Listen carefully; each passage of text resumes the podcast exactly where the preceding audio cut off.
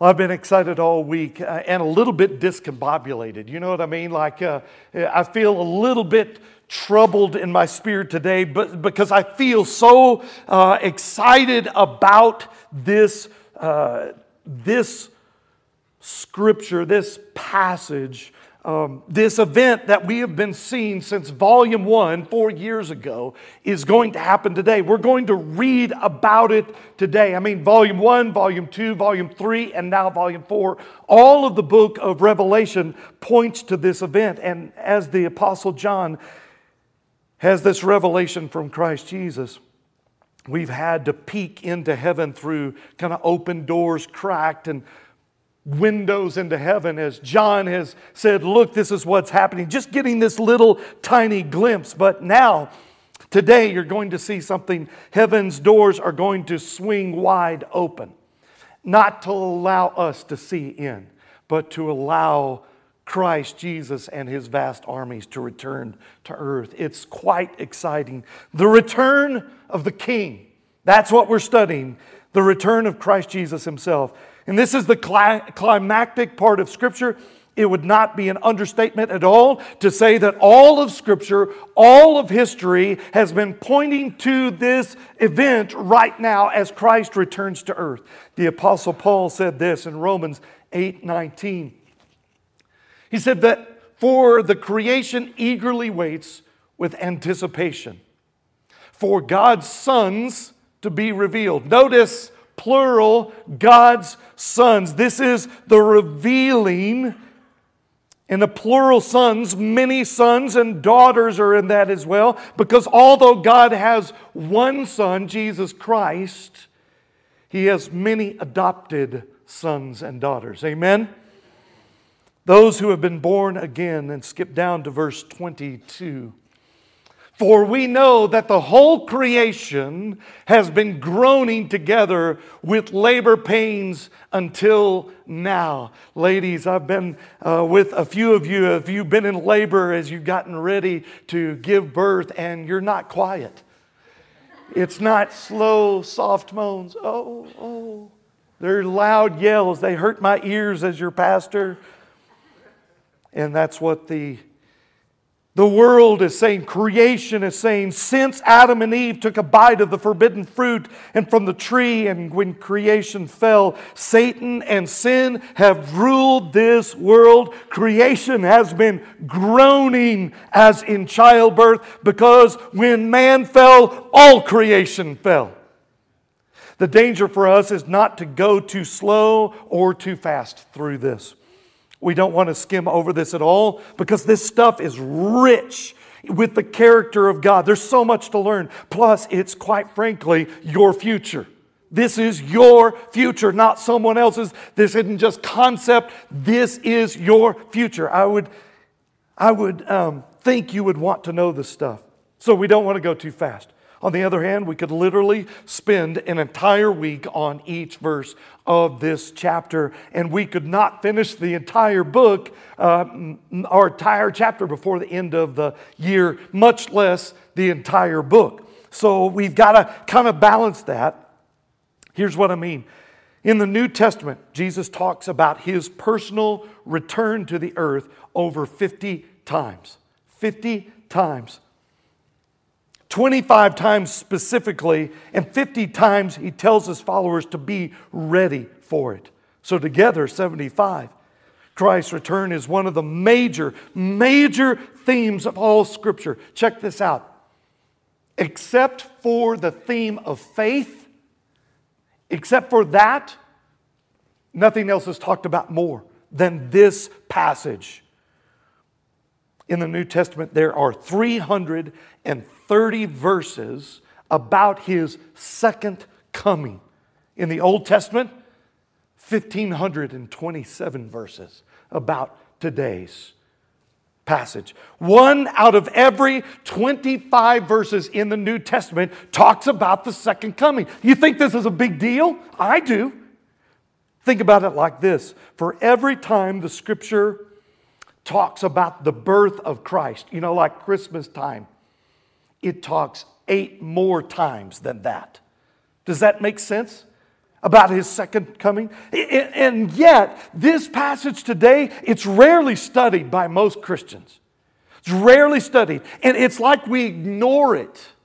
So today we're going to backtrack just a little bit and set the stage, and then we'll see uh, Christ Jesus return to the earth. Um, this is a uh, is going to be an exciting time. Lots of notes. We're going to have to move quick, not too quick, um, and it's going to be a rough a rough time. There's lots of images in there that are pretty hard to hear, but I think you're going to hear God's character revealed. Let's pray. Would you bow your head with me? God and Heaven, our Father, you are great and you are greatly to be praised. Father, we look eagerly to this passage.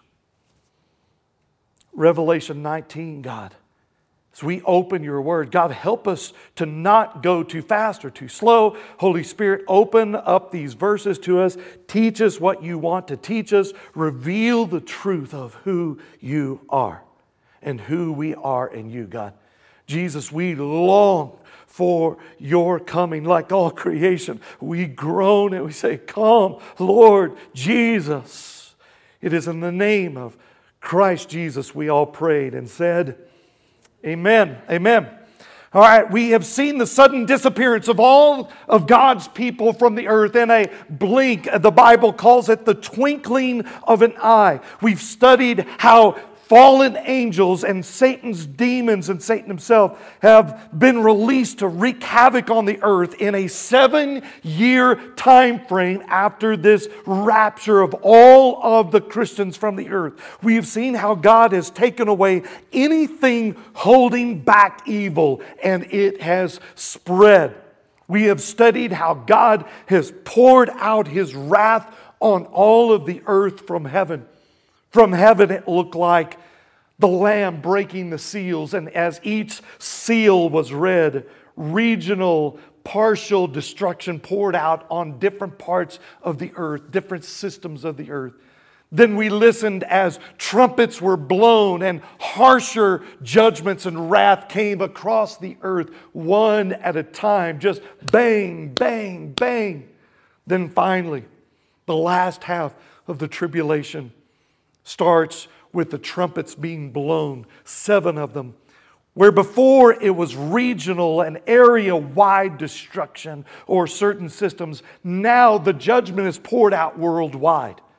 Things like extreme cold, extreme heat, bowls of anger, anger, penalty on them. And yet the people have turned their backs on God even more. Turn their, uh, their attention toward wit- uh, wickedness. They have become even more proud. They will not turn to God. Wars, famine, earthquakes, droughts, like we said, extreme heat, extreme cold at this point, and even darkness. And although there is a spiritual darkness that we're talking about, it says that there is a physical darkness that settles in over the earth where the clouds, or what we're not sure, block the sun, block the stars and the moon. But they do not turn to a leader of God. They turn to a different leader that claims to help them. And for a while he does. He's a charismatic leader, loved. We call this leader for our name the Antichrist, or the beast is the picture in Scripture for this. He is loved by the people of the earth. He is loved uh, and he is worshipped near the end of the tribulation. You'll have to go back and listen to the story, but he's loved as a god physically here on earth by the end. And he's joined with his partner, the dynamic relig- religious leader, motivational speaker that we call the false prophet. That won't be his real name, but he will be a slick, loved guy that will get people to turn their hearts to worship this guy in religion. All the world's governments, all the world's religion summed up into one. But not all the, all the people of the earth have turned their backs on God. At the same time as all the wrath is falling to the earth, there are many that turn their hearts to Jesus as their Lord and Savior. Amen? This is great news. But these are hunted down and killed by the millions, by the Antichrist, his government and church and the false prophet. And God's ever-increasing judgment is just poured out, poured out. And in these last three and a half years, the cities are destroyed worldwide. They're still there, but they're just in ruins. Near the end, the Antichrist and the false prophet, they gather all the, the armies of the world, the leaders, and they march on Israel to the uh, point into a northern um, vast valley called the Armageddon battle area. And it funnels down right to a capital city called Jerusalem. Their thought is, if we can wipe this off the earth, then evil will be gone. That's how corrupt, how backwards they're thinking. These two leaders who are loved by the world lead this vast army into northern Israel, and the army of millions is ready to make total war. They don't want surrender. They want the destruction of Israel and Jerusalem specifically. With that setting, let's carefully walk our way through verse by verse. Revelation nineteen, starting with verse eleven. You ready? Then I saw heaven open, and there was a white horse. Its rider is called Faithful and True, and he judges and makes war with justice. He's coming. Say amen. This is huge. Now, remember, we said this last week, there's a ton of imagery that you're going to see in chapter nineteen. Things that are just strange sounding, lots to look at, lots to consider, but this is also explaining a reality. In other words, these are things that you will see. The imagery is there to help us dive deeper, but when we actually get to the event, you and I, it may look a little bit different in how it's presented because the imagery is telling us a story on top of the real story. Let's start with who this is. The rider on the white horse is Christ Jesus. This is good news. Back in Revelation chapter four and five, he is described as being the Lamb who was slain, but is worthy to open the scrolls, open the seals. He is seen as this beautiful lamb, but here he is described as a warrior king. Last time Jesus was on the earth, he came as a baby to save the world from their sin, to be a sacrifice for our sin. Meek and mild, the book of Acts, we see the picture of him after his resurrection, ascending back up into heaven, promising that he would return again, kicking off the church age with Pentecost to be a sacrifice, meek and mild. This was a different picture. In Hebrews, it says he took his seat next to the Father to, to argue our case in front of him, to be our mediator. That's where he is now. Now remember, near the end of his first coming, do you remember the week before his crucifixion, he rode a donkey into town, humble? You remember that? They waved palm branches. His first coming was humiliation. He humbled himself, fully God, and yet humbled himself as a zygote and implanted himself into the womb of a young teenage bride in the poorest part of one of the poorest countries on earth. He was raised poor. At the end of his life, he was beaten bloody, stripped naked, nailed hand and foot to a cross, killed by humans. Now Jesus returns as a conquering judge. It's not the same. He returns as a conquering judge, ready to carry out sentencing. He is riding this war horse, not a colt now. Make no mistake, he is coming to overthrow the Antichrist and the false prophet. Their followers, they've ruled these, this world for seven years officially, but he's ruled, Satan has ruled for much longer. The earth has been ruled by Satan ever since the fall of mankind in that original sin. Write this down. Jesus is going to take back the earth from Satan. That's big news. That's big news. He's going to take it back. And listen, Satan doesn't want to give it up, and it's not going to, uh, he's not going to give it up without a fight. Well, so be it. Here comes the fight. Watch how John describes how he sees Jesus. This is beautiful. His eyes were like a fiery flame, and many crowns were on his head. He had a name written that no one knows except himself. His eyes are bright. They are terribly bright. And remember, to the people of the earth, the sun has not been seen probably in about two and a half years. It's just been that kind of gray, like, uh, well, like in the mornings right now, right? It's been physically darker on the earth since the fifth bowl of judgment was poured out by the angel. The eyes of Jesus must be a terrible sight to his enemies. It must be terrifying to see his eyes. Notice all the crowns on his head. The many crowns represent his title, King of Kings and Lord of Lords. Now, it's not just it's not just a saying, it's a title. It literally means he is the highest ruler of the universe. He wears all the crowns because, listen, he has taken all of the crowns off the king's heads. This is big. And don't miss this picture. Back in the old days, when a conquering king, he would come in to the palace and they would finally capture the king. His army would hold the defeated king on the ground. They would take his crown off of his head. The, the conquering king would put his foot on the neck and they would roll him onto his back. So he, the conquered king, the defeated king could see his uh, the conquering king face to face. He would put his foot on the Adam's apple of the defeated king, and he would put the crown, the defeated king's crown, on his head. Man, talk about rubbing it in. Do you see it? I love this picture. Guys, don't you love this? Girls, you may not love this, but guys, you got to love this picture, right? This conquering king uh, is Jesus here, the ultimate insult to the king of the earth, Satan. Look at that last part of verse twelve. His name written, uh, he had a name written that no one knows except himself. You know what that name is? You know what it is? Nope, and neither do I, because no one knows except himself, right? Uh, all right, look at verse thirteen. Here it is.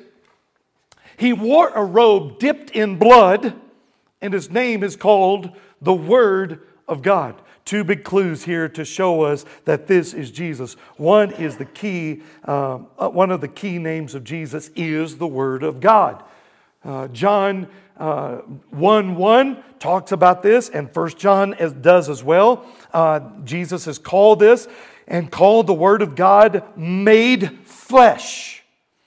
And we're going to see this in just a moment here, but we could go on a long time with this. But here's what you need to see. Jesus is God the Son. And some of you are going, you mean the Son of God? Yes, that too, but I want you to see it in this. He is God the Son. He is fully God. Some of you need to adjust your thinking in this because you have some Mormon background maybe, and you kind of picture Jesus as kind of the, the weaker uh, uh, part of the Trinity. Or, or you think he was uh, created. He's not created. He is God. So when we say the Trinity, one God, three persons, right? So we have God the Father, God the Son, God the Holy Spirit. All three God. I know it's crazy if you've never heard that concept, but he is fully God. Now, let's look at Colossians chapter one. We're going to work our way through this because this is important, because this says who Jesus is. He, starting in verse fifteen, He, Jesus, is the image of the invisible God. The first thing we notice is that there is a God, but He is invisible. There is an invisible part. And Jesus is the image. He is what you see, is what you interact with. The firstborn over all creation. Now, don't read that wrong. Because some of you, even though I just read it right, read it the firstborn of creation. He's over all creation. Do you see the difference? He is not born like a, he is created. He's always been. But look at this. For everything was created by him. Stop right there. How many things were created by Jesus? So how about the chair you're on? How about the, the clothes you're wearing? Everything. Everything was created by him in heaven and on earth, the visible and the invisible. Now, this is interesting. Although you haven't seen them because they're invisible, he created visible things and he also created invisible things. But by the way, you will see them. You will see them. Look at this. Whether thrones or dominions or rulers or authorities, all things have been created through him and for him. He is the executor of the earth. He created it all. So look at this. He is before all things, and by him all things hold together. Take a deep breath just for a moment. Mm. That breath was allowed by Jesus. He is holding all things together. Without Christ Jesus holding all the universe together, it would simply cease to exist. Do you understand? This is the, this is the Savior who came to save you. He is also the head of the body, the church. He is the beginning, the firstborn from the dead. That means what? He was resurrected. He's the first to be resurrected like we will be, so that he might come to have first place in everything. And baby, he does. Back to Revelation nineteen. Look at verse thirteen. This is important. Look at it again. He wore a robe dipped in blood. Now, don't get the wrong picture here. You might think, well, his robe is bloody because of his crucifixion. I've heard people say that. That's not it. It's not it. When he is seen after his resurrection, you remember he's, he's dressed in white. Even in the first part, part of the book of Revelation, he's dressed in white. Even in Acts one, when he goes up into heaven, he's dressed in white. No talk of blood on his clothes. Now, we could go to a few places as we look at why his clothes are blood splattered here. But let's go way back to the prophet Isaiah in his prophecy about this day. Now, remember Isaiah. This prophet lived seven hundred fifty years before Christ is born in Bethlehem. That should blow your mind. Jesus, it is talking about, uh, as it goes through this, there is a uh, one side that is saying, who is this? And then the other side, who it is. So one side is, who is this coming? The other side is the warrior that it's asking. So I want you to see it. Uh, in this, so who is, it's verse one, sixty-three verse one. Who is this coming from Edom in crimson stained garments? What's crimson stained, by the way? That's, that's this color. I wore it for you. This color. Crimson stained garments from Bozrah, the one who is splendid in his apparel, striding in his formidable might. So you've just asked the question, who is this?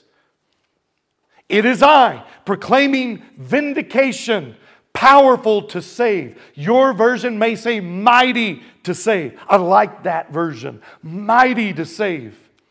Why are your clothes red and your garments like one who treads the winepress? You got to understand, when you make wine, you dump all the grapes raw into this, this stone hole in the ground, and then the people mash on the grapes. Now, this is gross, but you need to get the picture here, is they mash on the grapes. The weight of the person pops the grape, pops the, the blood of the grape that comes out. They're saying, why are you, you know, stained like you've been in this? Now, I, I want you to see something. He says, I trampled them in my anger. You don't trample grapes in anger. That's a joyous thing. So what's he talking about? I ground them underfoot in my fury. Their blood splattered on my garments, and my clothes were stained. He's not talking about grapes, folks. For I planned the day of, of vengeance, and the year of my redemption came. Now, this might mess some of you up. It might mess up your tidy little nice picture of Jesus. But you need to understand who Jesus really is, because some of you have bought this picture sold to you by fake liberal Christians that, that these fake teachers, they, they say, oh, Jesus didn't die for an atonement. He, he died as an example. It was an accident. He was just trying to, to do good things, and he was misunderstood. And they would say his death is not to pay for sin, but just to point out kind of how bad the world can be. Baloney. Baloney. They, I, they say awful things like, Jesus doesn't really care what you believe, only that you're sincere in your belief or your unbelief. The picture that the world gives Jesus is some willowy young fellow that looks like a thirteen, fourteen-year-old girl with kind of, just kind of willowy, oh, I just want to... And that's not the picture of Jesus. Because the enemy can, if the enemy... can convince you of the wrong Jesus and you believe in Him, listen to me, you have not believed and put your faith in the right Jesus. This is important. It's why we study doctrine. It's why we teach the Bible verse by verse like we do. We want you to understand the real Jesus because, listen, the enemy is trying to fool you. And if the enemy can do that, they win. We study all of Scripture to see His character. And yes, Jesus was meek and mild. He came to the earth to die in our place. And yes, Jesus is loving, full of mercy and grace and peace. And yet, He is a man of justice too. And God, who has been so very slow to anger, slow to anger, but now, after He has offered His life and people have rejected Him, He says, enough. Justice is coming.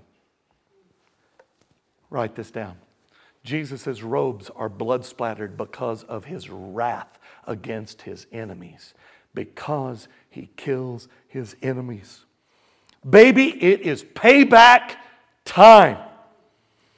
The beast and the false prophet and their followers have slaughtered the men and the women of Christ Jesus now for seven years. They've hunted them down like dogs. They have now, they have not repented, and now blood is going to flow. Back to Revelation, verse nineteen or verse fourteen in chapter nineteen. The armies that were in the, were in heaven followed Him on white horses, wearing pure white linen. Notice that it's armies, plural, with an S. We don't know how many armies. We don't know how many beings are coming. We know that we will be there, the church. Those that have been redeemed during this church age before the rapture. You will be there. You will be one of the armies. But I assume there will be Old Testament armies as well. Guys like Elijah, women like Deborah, women like Sarah, uh, guys like Jeremiah will be there. That will be another army. There will be angel armies. And quite frankly, we just don't know what that means. But we know that it's many. And it just simply do the percentages is if thirty-three and a third percent of the angels fell uh, in their rebellion against God, that means there's a lot of angels left that are good, and they're coming, and they want payback. We simply don't know what that means, but I'm assuming it's going to be big. Notice what they are wearing, pure white linen. Pure white linen symbolizes being made complete and sinless in Christ Jesus. Brothers and sisters, oh, if I could just stop and preach here for about two or three months. Um, we have been made, we have been made complete, pure and clean. We are in our resurrected bodies here. We are finally the person God designed us to be. Jesus is leading the armies, and they are on white horses, but it is that picture of white. It is that sanctification you live in day in and day out, where the grace of God is making you, giving you a new heart and a new mind. You are finally made complete. And listen to me, we don't have to wait until we are in heaven. We are being made complete now by the Word of God. Do you understand? This is why we study God's Word. This is why we are part of the church. Notice something. The army is described as not having any weapons except one. The armies don't have any weapons, described at least. Only Jesus will fight. Only Jesus will kill and deliver justice, not us. You will not swing a sword. Let me give you a little hint. This is not going to be a difficult battle for Jesus. It's just not. It's not going to be um, slow battle. It's going to be cl- quick, but it's going to be very, very bloody. Watch now as verse fifteen switches back to now to describing Jesus from his armies. Here it says, a sharp sword came from his mouth so that he might strike the nations with it. He will rule them with an iron rod. He will also trample the winepress of the fierce anger of God, the Almighty. Is your picture of Jesus changing here? Yes, he is the baby in a manger. Yes, he is the loving man that sits in the Last Supper and washes the feet of his disciples. Yes, he is all of that. Yes, he loves you.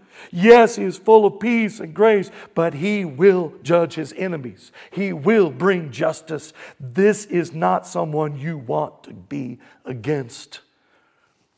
The sharp sword symbolizes Christ Jesus' power to kill with his word. Think about this. To simply wage war with your breath. Well, some of you have that kind of breath. You could wage war. But check out that picture. This is a picture that as he speaks, it could bring life and it can bring death. It is the ultimate judge. Check out the picture of that he will rule with an iron rod. That doesn't mean that he will be a mean or harsh ruler. It means that he will rule perfectly. Perfectly with per- perfect righteous judgment. And think about this. This is the role of all people of God coming to him to rule with Jesus. All those coming with him. Write this down. The role of God's people returning with Jesus is to rule the earth under the direction of Jesus. Some of you are so confused right now. You go, I thought we were going to heaven. We are, we are. But there's some stuff we got to do. The role of God's people returning to with Jesus is to rule the earth under the direction of Jesus. Now, I want you to see there are still Christians on the earth right now that have come to salvation during the seven years. They're physical people just like you and I. Then the church has come back, all the saints from Adam all the way back to the, uh, the, the rapture. They are there, but with their resurrected bodies. It's those who have been resurrected that will rule with Jesus. We will share with uh, we will share with Jesus the authority over the earth. By the way, we don't have time to go there, but do you see that puts us back in the place of the garden before the fall? This is powerful to think of. In resurrected bodies, sinless, back on earth, and no sin. This is powerful. Before sin and the fall, we were designed to rule creation from the garden. We will be back there. The earth is being restored. The king is returning, but don't miss this. You are being restored to a purpose. Christians are being restored to their purpose and role. And you go, I can't wait for the day. Amen. What I'm telling you is if you're just waiting for that day and not growing now, you're missing the point. You are being readied for that day now. That's why I beg you to be in God's Word. That's why I beg you to not treat church like, oh, I think I'll go this weekend uh, if, if I can fit it in. Now, make this the top priority, being in God's Word. And, and through you, God will rule His creation once again. Not Satan, not his demons, you under Jesus. Look at verse sixteen. And he has a name written on his robe and his thigh, King of Kings and Lord of Lords. This is a banner that is draped from this shoulder, going all the way down, and then attached somehow to his leg. And written across the banner is saying, King of Kings and Lord of Lords. This is his title that declares his absolute sovereignty over every human heart. Every human heart.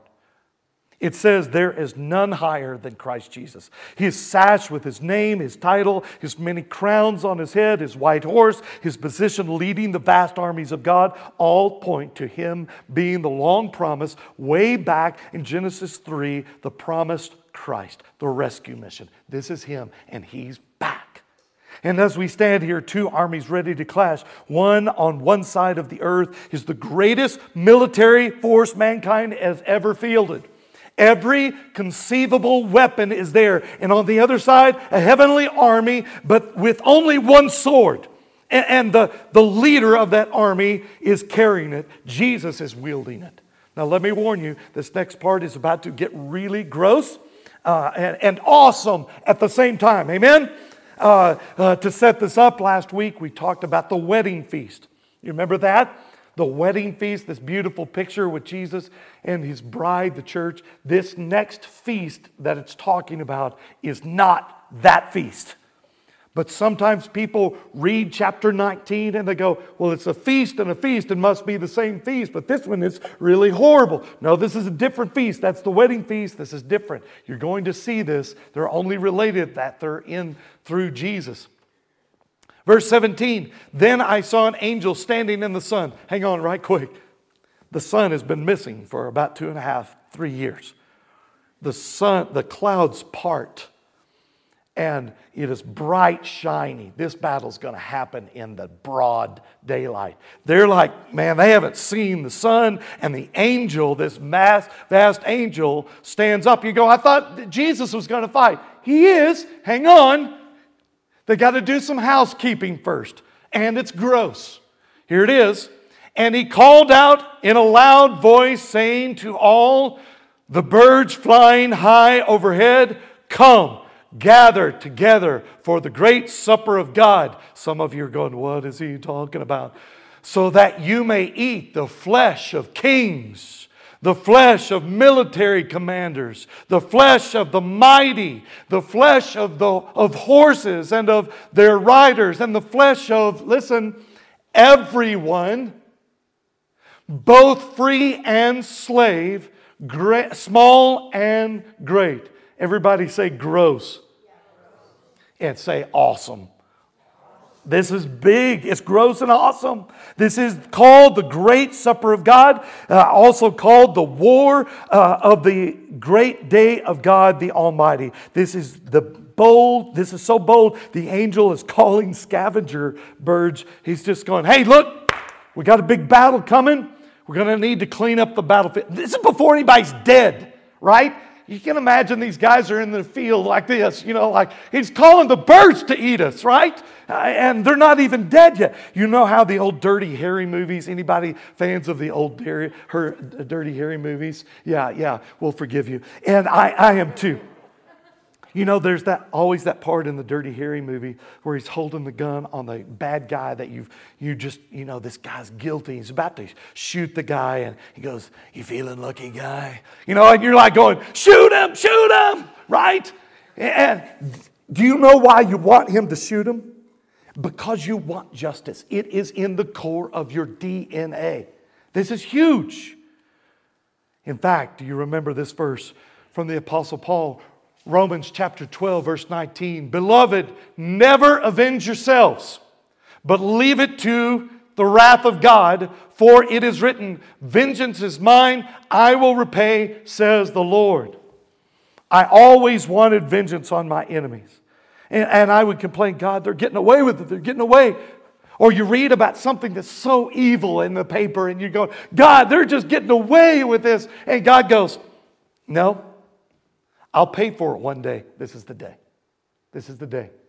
That day you have longed for justice to be paid back. Are you with me? And when it says, vengeance is mine, it's not a suggestion. It's saying, look, if you take vengeance, you are stealing from me. You are stealing. That is my vengeance, and I will pay it back. Ain't nobody getting away with nothing. Listen close. Either your sins will have been forgiven by the blood of Christ Jesus sacrificed on a Roman cross, or you will pay with your blood in this and for all eternity. Nobody gets away with nothing. Verse nineteen, Revelation nineteen. Then I saw the beast, the kings of the earth, and the armies gathered together to, to wage war. Here it is. Against the rider on the horse and against his army. Right? It's like, but watch what happens. It is so not fair fight. Here it is. But the beast was taken prisoner, and along with it, the false prophet. The, the two leaders of the earthly army are, boom, they're taken prisoner. They're not killed. Who had performed the signs of the signs in its presence. He deceived those who accepted the mark of the beast. That's the six six six. And those who had worshipped its image.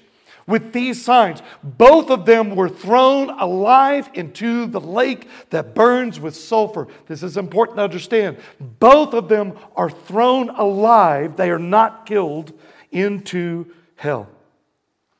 Look what happens. First, the beast, the Antichrist, the false prophet are taken prisoner. They are not killed. This is important to see. The Antichrist, the beast, and the false prophet are cast alive into the lake of fire. That is hell. Now, some of you need to have your doctrine checked. We'll talk about hell and heaven more soon. But what you need to know are two things. First, there, uh, these two are the only ones that will be in hell for a thousand years. No one is in hell currently. And you go, wait, I thought people are in hell. No, that... This may mess up your view of hell, and that's okay because we follow the Bible, not what pop culture or movies say. We go by what's written. This is the place of the dead called Hades in the Greek. It is hell-like and it is horrible. The rich man, you remember the rich man and Lazarus, and he is in the place of the dead. He looks over at Lazarus and goes and says, hey, Father Abraham, just have him dip his finger in, in water just for me, right? It's so terrible, but baby, it ain't hell yet. It's not there. These two are in hell now for a thousand years. The second thing you need to see here is that hell is not equal. You've heard the term, there's a special place in hell for a guy like that. When you talk about a guy like Hitler or Mao, this is scriptural. The levels of punishment these guys will face will be the worst. I'm sure the verse from Revelation nineteen is telling. It shows what happens to the rest of the evil army that is defeated by Jesus. Verse twenty-one, the rest were killed with the sword that came from the mouth of the rider. How many people are killed? Everyone that is not a believer is killed. Everyone on the face of the earth, they're killed. The rest were killed with the sword that came from the mouth of the rider on the horse, and all the birds ate their fill of their flesh. They're like, no, no more. I can't eat. And there's another bird going, look, there's a king over here. This is great stuff. And the guy's going, no, I've had enough.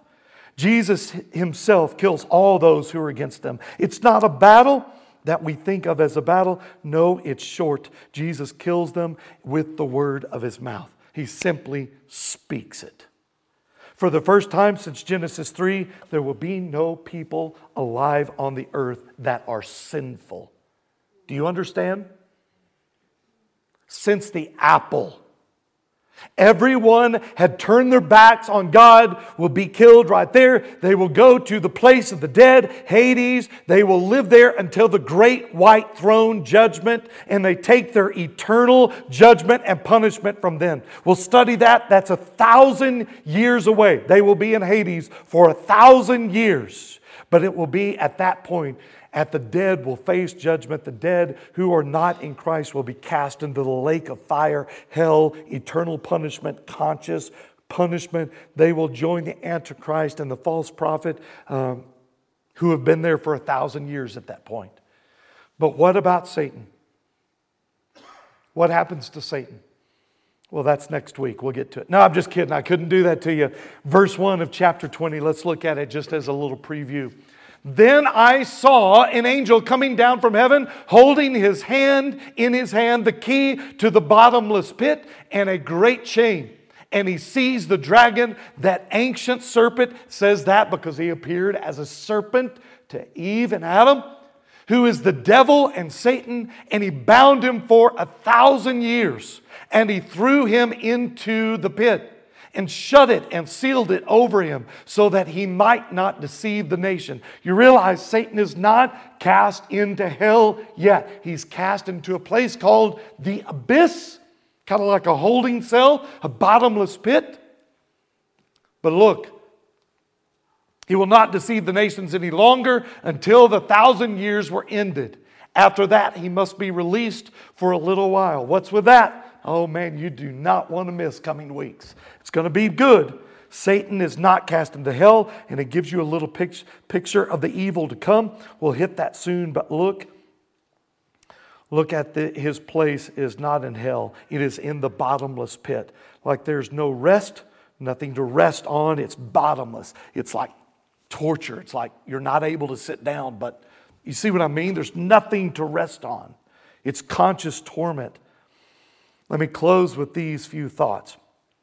Do you remember the story where Jesus and his disciples, they're on the The boat, and the waves come in, and they're, they're worried they're going to sink. It's wind and waves, and they freak out, and they look, Jesus is asleep, and they go, Jesus, what you, we're going to die. And Jesus calms the waves. Instantly goes from waves, wind, poof, soft. Now they're really freaked. You know, they're like, this guy commands the waves. Who is this guy? Well, they row across, and it's in the early morning hours, and they land the boat. And if you've ever been in a wooden rowboat, or you hear it when it hits the stony coast there, and it's all kind of misty. And as you hear them getting out of the water, they're all exhausted. They splash into the water, pull it up, no one says anything. But then out of the out of the smoke, you hear blood-curdling screams. Ah! Just screaming. I mean, their blood runs cold. They don't know what it is, but then it happens again. And so they walk up, and there's tombs that are around. They're walking through these above-ground tombs. And then all of a sudden, these, these guys, two of them, step out, and they are horrible looking. Something wrong with them. And they scream. They scream, and they're cut all over them. They're bleeding. They've got cuts and deep scars. They're dirty, and they are buck naked, not a strip of clothing on them. They say, "What have you to do with me, Jesus, Son of the Most High? I beg you, do not torture me and send me into the abyss, the bottomless pit, before it's time." You connecting those two together? Jesus said, "Who are you? What is your name, demon?" And he says, "We are Legion, because we are many." Jesus cast them out because he is the Son of God. He cast them out. They go out of him and into a herd of pigs that rush down, headlong down and over a cliff, and are drowned into the sea that they just rode out of. Oh, Satan and his demons know who Jesus is and where they are going. They beg not to be sent to the bottomless pit. They're not even worried about hell yet. They don't want to go to the bottomless pit, much less hell. Here's what you've got to understand. The demons knew there is a divinely appointed time for their judgment. They knew their time was coming, and they recognized Jesus as the Son of God right away. Their ultimate judge, their eschatology, in other words, their view of the end times, was factually correct. But it is one thing to know the truth, and it is another thing to love the truth. Friends, I love you. I do. And I could give you a nice talk about how to worry less. I could give you a nice talk to how to be a, a better you, like get a raise or something. But I've got to tell you, this is life-changing stuff. This is the gospel right here. The life-giving message of Jesus coming to die in your place. This is the only message that has the power to save you. Not some feel-good butt pat, right? This is the power to save you. And listen, not only to save you, but to change who you are, to give you a new mind, a new heart, to make you the real person that sin stole away from you.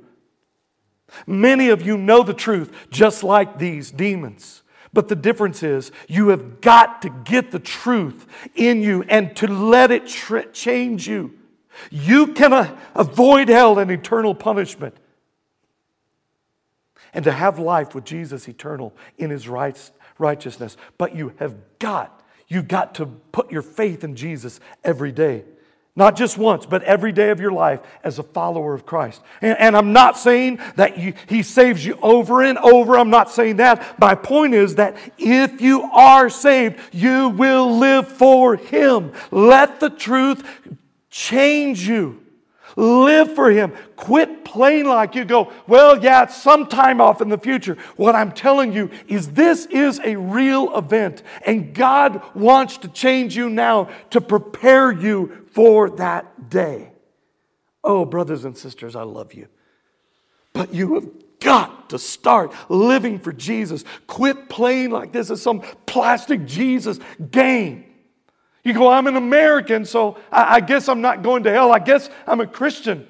Only Jesus saves you. Only Jesus saves you. Do you understand what I'm telling you? This stuff is real. Then if it is, why not live for Jesus? Let's pray. Heavenly Father, we are humbled to be in your presence, to sing, to hear of your return, Jesus.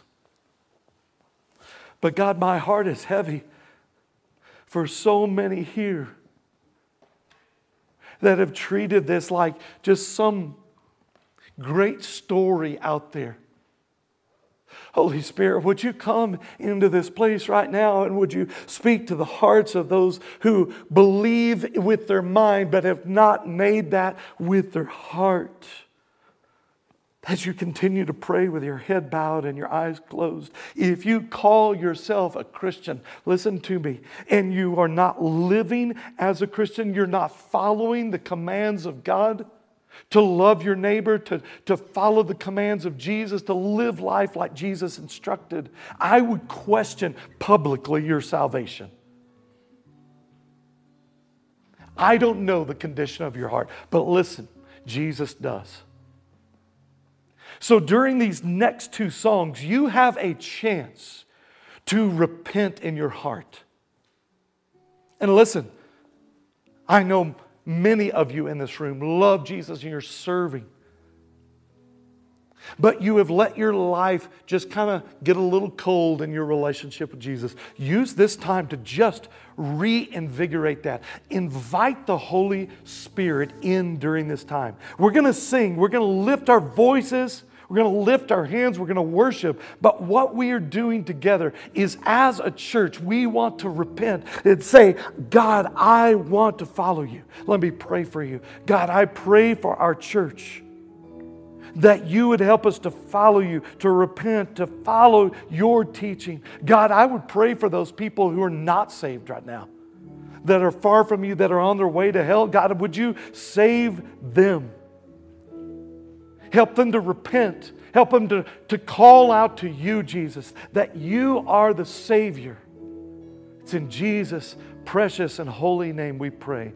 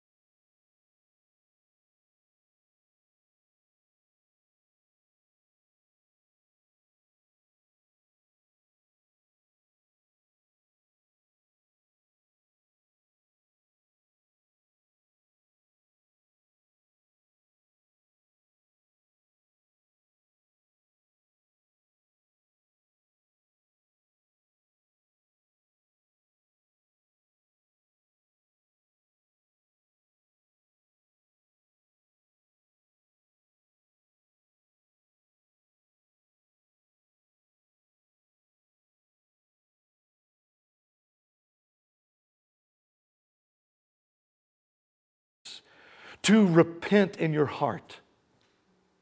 And listen, I know many of you in this room love Jesus and you're serving. But you have let your life just kind of get a little cold in your relationship with Jesus. Use this time to just reinvigorate that. Invite the Holy Spirit in during this time. We're going to sing. We're going to lift our voices. We're going to lift our hands. We're going to worship. But what we are doing together is, as a church, we want to repent and say, God, I want to follow you. Let me pray for you. God, I pray for our church, that you would help us to follow you, to repent, to follow your teaching. God, I would pray for those people who are not saved right now, that are far from you, that are on their way to hell. God, would you save them? Help them to repent. Help them to, to call out to you, Jesus, that you are the Savior. It's in Jesus' precious and holy name we pray.